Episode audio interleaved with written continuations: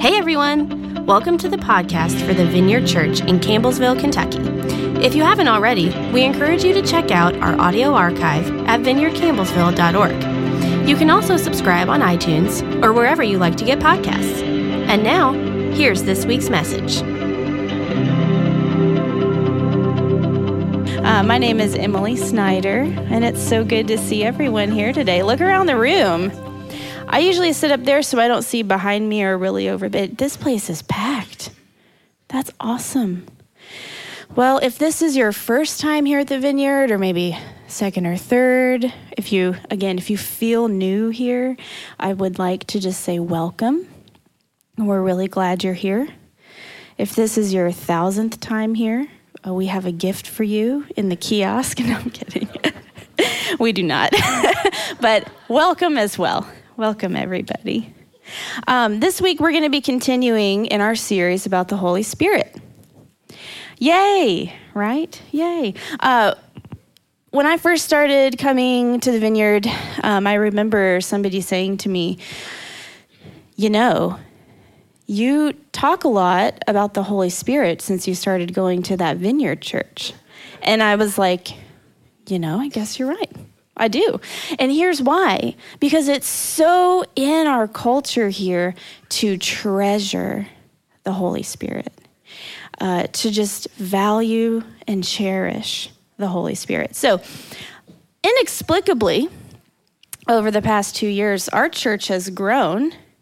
And there's a lot of people here who maybe come from a background like I did, where, you know, the Holy Spirit was just kind of lurking in the background. It was not really part of the the faith culture that you were brought up in. So we just thought it would be a really good opportunity to give some space here, like on a Sunday morning, to talk about the Holy Spirit. And I believe this is week five. We could probably go 52 weeks, right? But I don't think we are. Adam says no. Okay, we're not. And this week, what we're going to be talking about uh, is a life marked by the Holy Spirit, is a life of identity and belonging in God's love. Okay, so here we go. Uh, this kind of seems to be a universal truth, whether this is in like a secular setting, religious setting, no matter your age, your gender, your occupation, we all want to belong somewhere. Does anybody here not want to belong somewhere? Maybe some of you are like, I could do without it.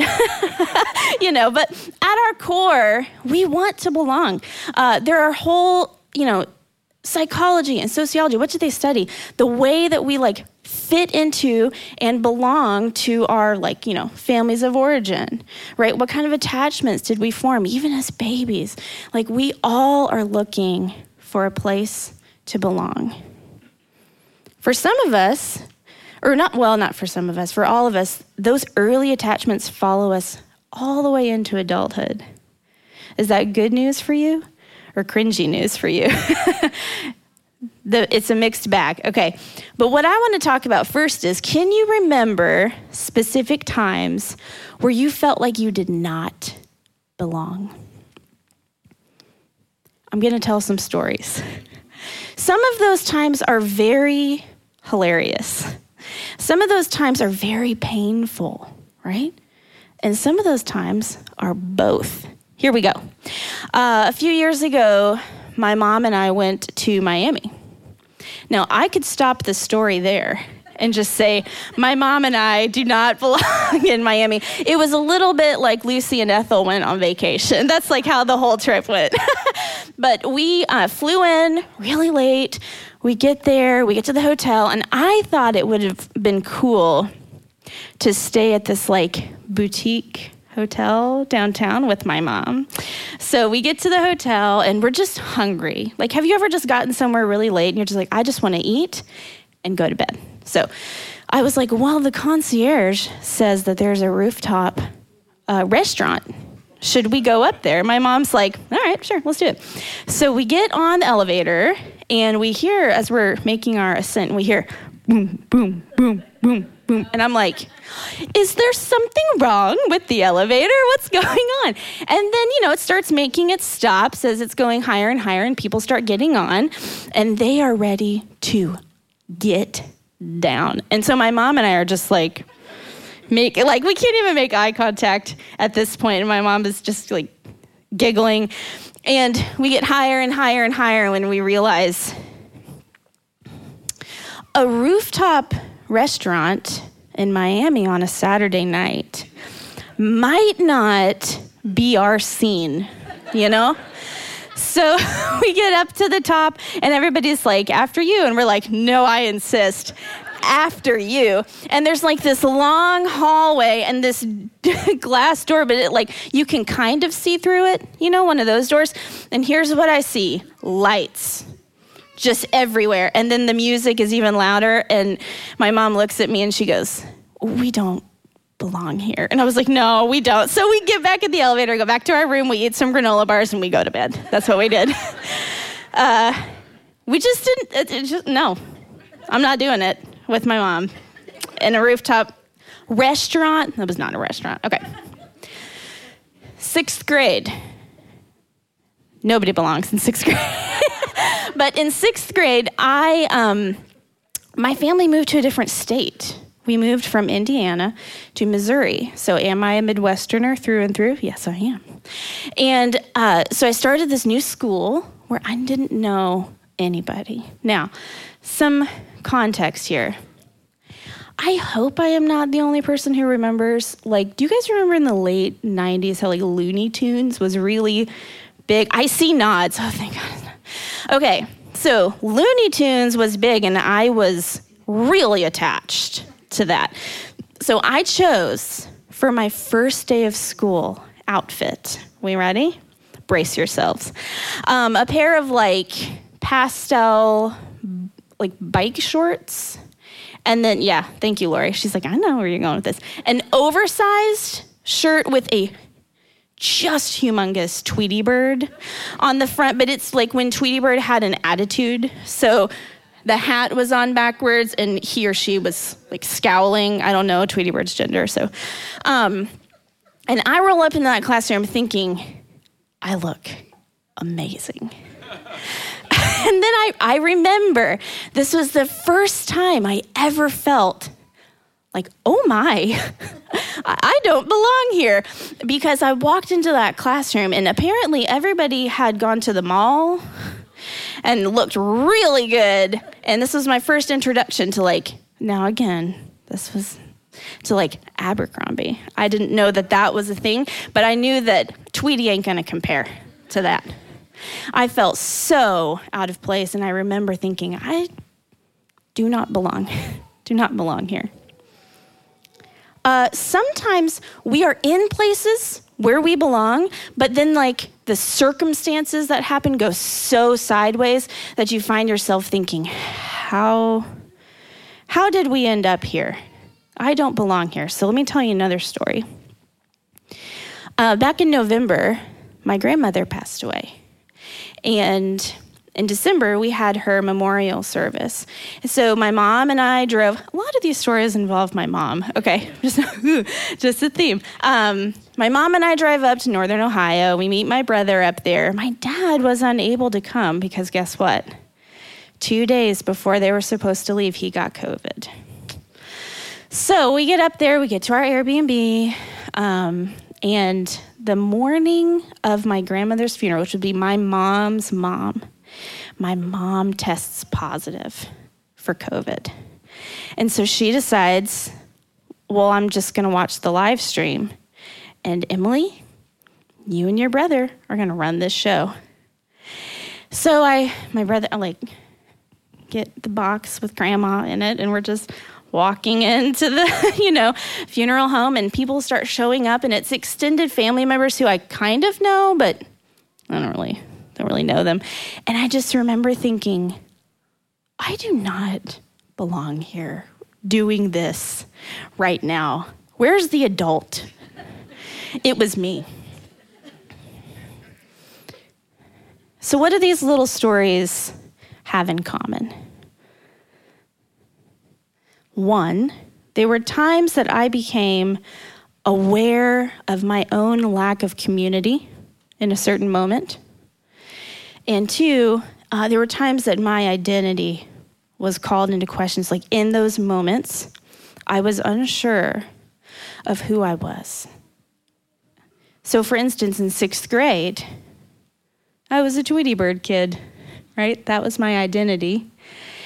And all around me were no Tweety Bird kids. Uh, at my grandmother's memorial service, right, uh, I, I was identifying there as how I have always related to my grandmother as a child, right? Not the adult. And all around me, aside from my brother, who thank God was there, uh, the rest of my like nuclear family was was not able to attend. I had no community around me. Belonging and identity uh, are really central to the narrative arc that our lives take, right? We're all living a story. We are all living a story. And our sense of identity, as well as where we have found belonging along the way, that love, that attachment, greatly determines the kind of story that we are living. And even when the events of that story uh, look like they were taken from the pages of a Greek tragedy, because things do happen to us, right? Um, the story of a Holy Spirit empowered life doesn't reflect the awfulness of your situation, but rather it reflects who and whose we are. So, that's where we're going to start. Oh, yeah, this is just the beginning. We still have more. Okay, so the Holy Spirit enables us to know who we are and where we stand with God. And we know this because it happened to Jesus. So let's pull up our first scripture, Matthew 3. We're going to read the account of Jesus' baptism, and we're going to start with the words of John the Baptist. Here we go. This is John talking. I baptize with water those who repent of their sins and turn to God, but someone is coming soon who is greater than I am. So much greater that I'm not worthy even to be his slave and carry his sandals. He will baptize you with the Holy Spirit and with fire. He is ready to separate, I always say this word wrong, the chaff is that right? Okay. From the wheat with his winnowing fork. Then he will clean up the threshing area, gathering the wheat in his barn, but burning the chaff in never ending fire. Then Jesus went from Galilee to the Jordan River to be baptized by John. But John tried to talk him out of it. I'm the one who needs to be baptized by you, he says, so why are you coming to me? But Jesus said, It should be done for we must carry out all that God requires. So, John agreed to baptize him. And after his baptism, as Jesus came up out of the water, the heavens were opened, and he saw the Spirit of God descending like a dove and settling on him. Okay. First, I want to point this out uh, that this account happened in front of a crowd. Think about all the times that Jesus like performed miracles, turned water into wine. What did he say to these people? He said, "Don't tell anybody about this." "Oh, I just healed you from a lifelong, you know, ailment." "Great, don't tell anyone."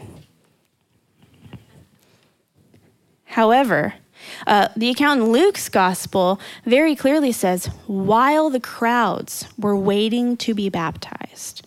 So, this like very foundational moment in the life and in the ministry of Jesus was done out in the open. There were no secrets at all. Uh, and while that it was while it was an individual word from the Father for Jesus, it was for the benefit of the entire crowd around him. And I really hope you've picked up on this theme being woven uh, throughout the whole series we've been doing on the Holy Spirit. The gifts and the power of a spirit led life are not just to benefit me, they are to benefit the entire whole. Specifically, what I'm talking about this morning is everybody in this room. And if you're on the live stream, you too. You count. Um, and while, like, as individuals, obviously we do have a part to play in that, uh, it's not the ultimate goal to have each one of us operating as these self actualized Holy Spirit people. The ultimate goal is for us to function as a body. Um, Adam put it to me this week in community, for community. And I just kind of want to further parse this out because something, I felt like the Lord was asking me a question this week while I was preparing. Um, and the question went like this Emily, what does it look like for a church body, not individuals, but an entire group, like everyone here at Vineyard Campbellsville as a collective group? What does it look like when an entire group knows that they are sons and daughters of God. And what happens when they become convinced that God isn't mad at them? That just like with Jesus, we bring him joy. And that he in fact, and he in fact loves us. What does it look like when uh, we as a group begin to order our lives and the actions that we take toward each other and toward our community with that as our like grounding force. What does that look like? And I actually don't think that is a rhetorical question. I think that there's like that was a vision for our church and for what the Lord wants for us to be moving in, especially in this season. I just really feel like there's momentum there for that. So, second, uh, the baptism of Jesus obviously is, is widely regarded as the beginning of his public ministry. Uh, and Jesus stepping into his calling resulted in a shower of love and affection from the Father. Um, I've always kind of wondered about this. Like, does it strike anyone as odd that John's preaching out in the desert, he had one message? His message was repent right? Repent, for the kingdom is near. And what's the one thing that Jesus didn't need to do? Repent, right? Repent. Be baptized. We saw in this account, John even says, No, no, no, Jesus. You've, you've got this flipped around. Well, this has to do with Jesus' identity as God's son and the place that he had in God's plan for the world. He had nothing to repent for and he still submitted to the Father's will. And he remained blameless, even up to being sentenced to death, and he still submitted to the Father's will. And I believe that it was because he was empowered by the Holy Spirit to do that. Jesus was obedient to receive John's baptism by water uh, because he loved the Father and he wanted his whole self to just be in, li- in alignment with what God wanted. Uh, but what he received coming out of the water was the baptism of the Holy Spirit. And what that entailed affirmed his identity as a welcome son and also made clear how God felt about him. You're my son. I love you. You bring me joy. So, what does this mean for us? What does it mean? Well, some of us grew up in, in this room without those attachments, right? Uh, maybe you never knew where you stood in your family. Maybe you never heard uh, anybody say, I delight in you. You bring me joy. I love you. Uh, or maybe you did, but you knew that there were some strings attached from whoever had said it. And maybe that lack has been hindering you from really stepping into your true calling as a son or daughter of God. And just as God sent the Holy Spirit to affirm to Jesus his identity and to express his love for his son, Jesus left the Holy Spirit for us so that we can experience the exact same thing. I feel like the Lord really brought this to a new light for me this week. Uh, the Holy Spirit is such a gift, such a gift. And just as I need to hear from my mom or dad or spiritual mothers and fathers that I love them, that they're not mad at me, that they bring or that I bring them joy, how much more do I need to know and believe that about myself from God? And we are able because of the Holy Spirit. Now, sometimes we can lose sight of that, right? Yeah. Uh, this is not what you want the person up front on a Sunday morning to say. But there have been a few times this week where I've just been doing like mindless tasks, you know. Uh, one of them specifically, and this is not a mindless task, but I was driving around town um, and I just, you know, your mind starts to wander. And uh, there's a couple times where this thought popped into my head, especially when I was just thinking about, you know, Sunday morning. And the thought was, is any of this even real? is this, what are we doing? You know? Now, uh, something I have learned through spiritual direction uh, is when those kinds of thoughts pop into my head, specifically thoughts that I know are not ex- actually how my heart feels. Here's what I do I stop and I say, Lord, I've just had this thought, and then I say the thought. Is there an area in my heart uh, that needs some work that we need to tend to together because that thought is not actually how I feel. I actually do believe that all of this that I'm saying is real. I actually do believe that. Where did that thought come from? So the Lord began to, to tell me, like, you know, you're feeling a real disconnect from this message because you have not just sat and sat with this. God is your Father, and He loves you. I haven't sat with that in a really long time. There's been, um, it was a couple years ago, I almost exclusively meditated on the Lord's Prayer, Our Father, and then that's it. Uh, and I haven't done that or thought about it in a really long time. Uh, so we can't. It's just it's it's natural for us to lose sight of being sons and daughters and welcome and loved in God's kingdom. So, uh, can we pull up Galatians 4? This is kind of what helped me come out of it, or this is how the Lord addressed my heart this week. Because we are his children, God has sent the spirit of his son into our hearts, prompting us to call out, Abba, Father. Now you are no longer a slave, but God's own child. And since you are his child, God has made you his heir. See, when we call to the Lord, it is not a business transaction. He actually wants us to come to him as a father and daughter, or a father and a son, because he loves us and because he is where we belong. So, my next question then is what does belonging look like in the kingdom? What does it look like? Uh, when Jesus comes out of the water, God says two things to him You are my son, and I, I am pleased with you, or you bring me joy.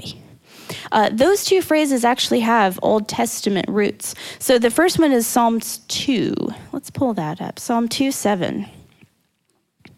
The king proclaims the Lord's decree. The Lord said to me, You are my son.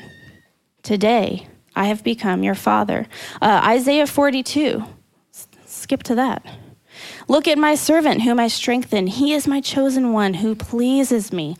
I have put my spirit upon him. He will bring justice to the nations. Do you see what he is declaring about Jesus? He is a son and he is a servant. And if we are to be like Jesus, and we are, that's the goal. if we are to be like Jesus, And we're going to have to uh, come to terms with the fact that belonging in the kingdom is not self serving, but it is about sacrifice and serving others. If you look hard enough, you can find belonging anywhere. Adam has said this a million times. The internet exists. So if you can't find belonging, if you strike out with like people that you can see, Uh, just go online. You'll find it. You'll find belonging somewhere, right? Um, and it's fine, all good and well, to have to have belonging.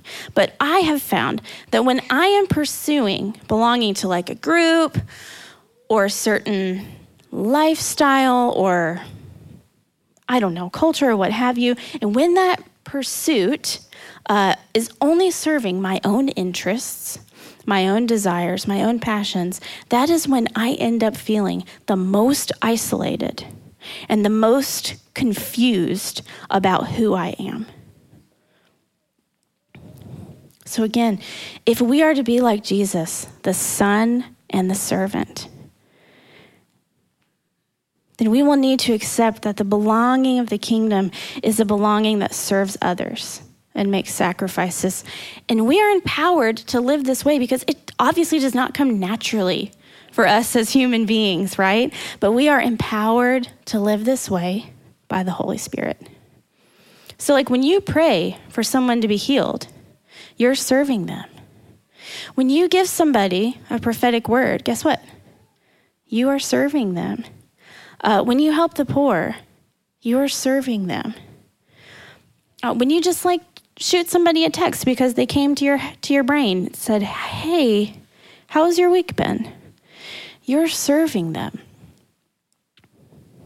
And we do these things because we are not only convinced uh, that the love and the belonging that we have in the kingdom is for us, but we are convinced about it for each other as well. For each other as well. Uh, we need only to read about the early church in Acts to really see what this looks like uh, played out in real life. Let's go ahead and pull up Acts 2 I love this. All the believers devoted themselves to the apostles' teaching and to fellowship, to sharing in meals, including the Lord's Supper, and to prayer. And a deep sense of awe came over them all, and the apostles performed many miraculous signs and wonders. And all the believers met together in one place, and they shared everything they had. They sold their property, possessions, shared the money with those in need. They worshiped together at the temple each day. They met in homes for the Lord's Supper and shared their meals with great joy and generosity. All the while praising God and enjoying the goodwill of all the people. And each day, the Lord added to their fellowship those who were being saved. One thing I really love about this uh, passage in Acts 2, and it uh, because it mirrors what uh, the Lord said about Jesus in the baptism narrative, is that there is joy. Yeah. How does how does God feel about Jesus? What does he say in the baptism narrative? You bring me joy. How do the believers interact with one another after they receive the Holy Spirit? With joy, generosity. Joy is a uh, identifier of a Holy Spirit led life. And I really, really, I was telling Dusty this last night, and I was like, I'm done with not being joyful. I'm just done with it. And here's the thing you know, if I look back through like a hard time I've had in my life, I could definitely say in that time, I'm just not happy. You know, I'm not happy. Uh, but if I look back at those very same times, I can see like, Oh, but my children were a joy during that time. Oh, but my community here and the way that I've been um, supported and uplifted has been such a joy. Joy lasts, and it is an identifier of a spirit led life. Yeah. All right, I'm going to have the band come back up. I'm to, I could keep going, but I'm not to. I'm to have the band come back up. We're to do another song. Um, yeah, these believers in Acts, they were convinced of who they were and whose they were by accepting the gift of the Holy Spirit. And it changed the way that they interacted with one another. They interacted with joy and generosity, uh, with goodwill towards each other. Um, and I just really feel like there's a lot of momentum for that uh, in our church. It's, it's, it's really growing. It's really growing. So, all right. Thanks again for stopping by the podcast of the Vineyard Church in Campbellsville, Kentucky. If you'd like to keep up with what's happening at the Vineyard, you can follow us on social media. Until next time.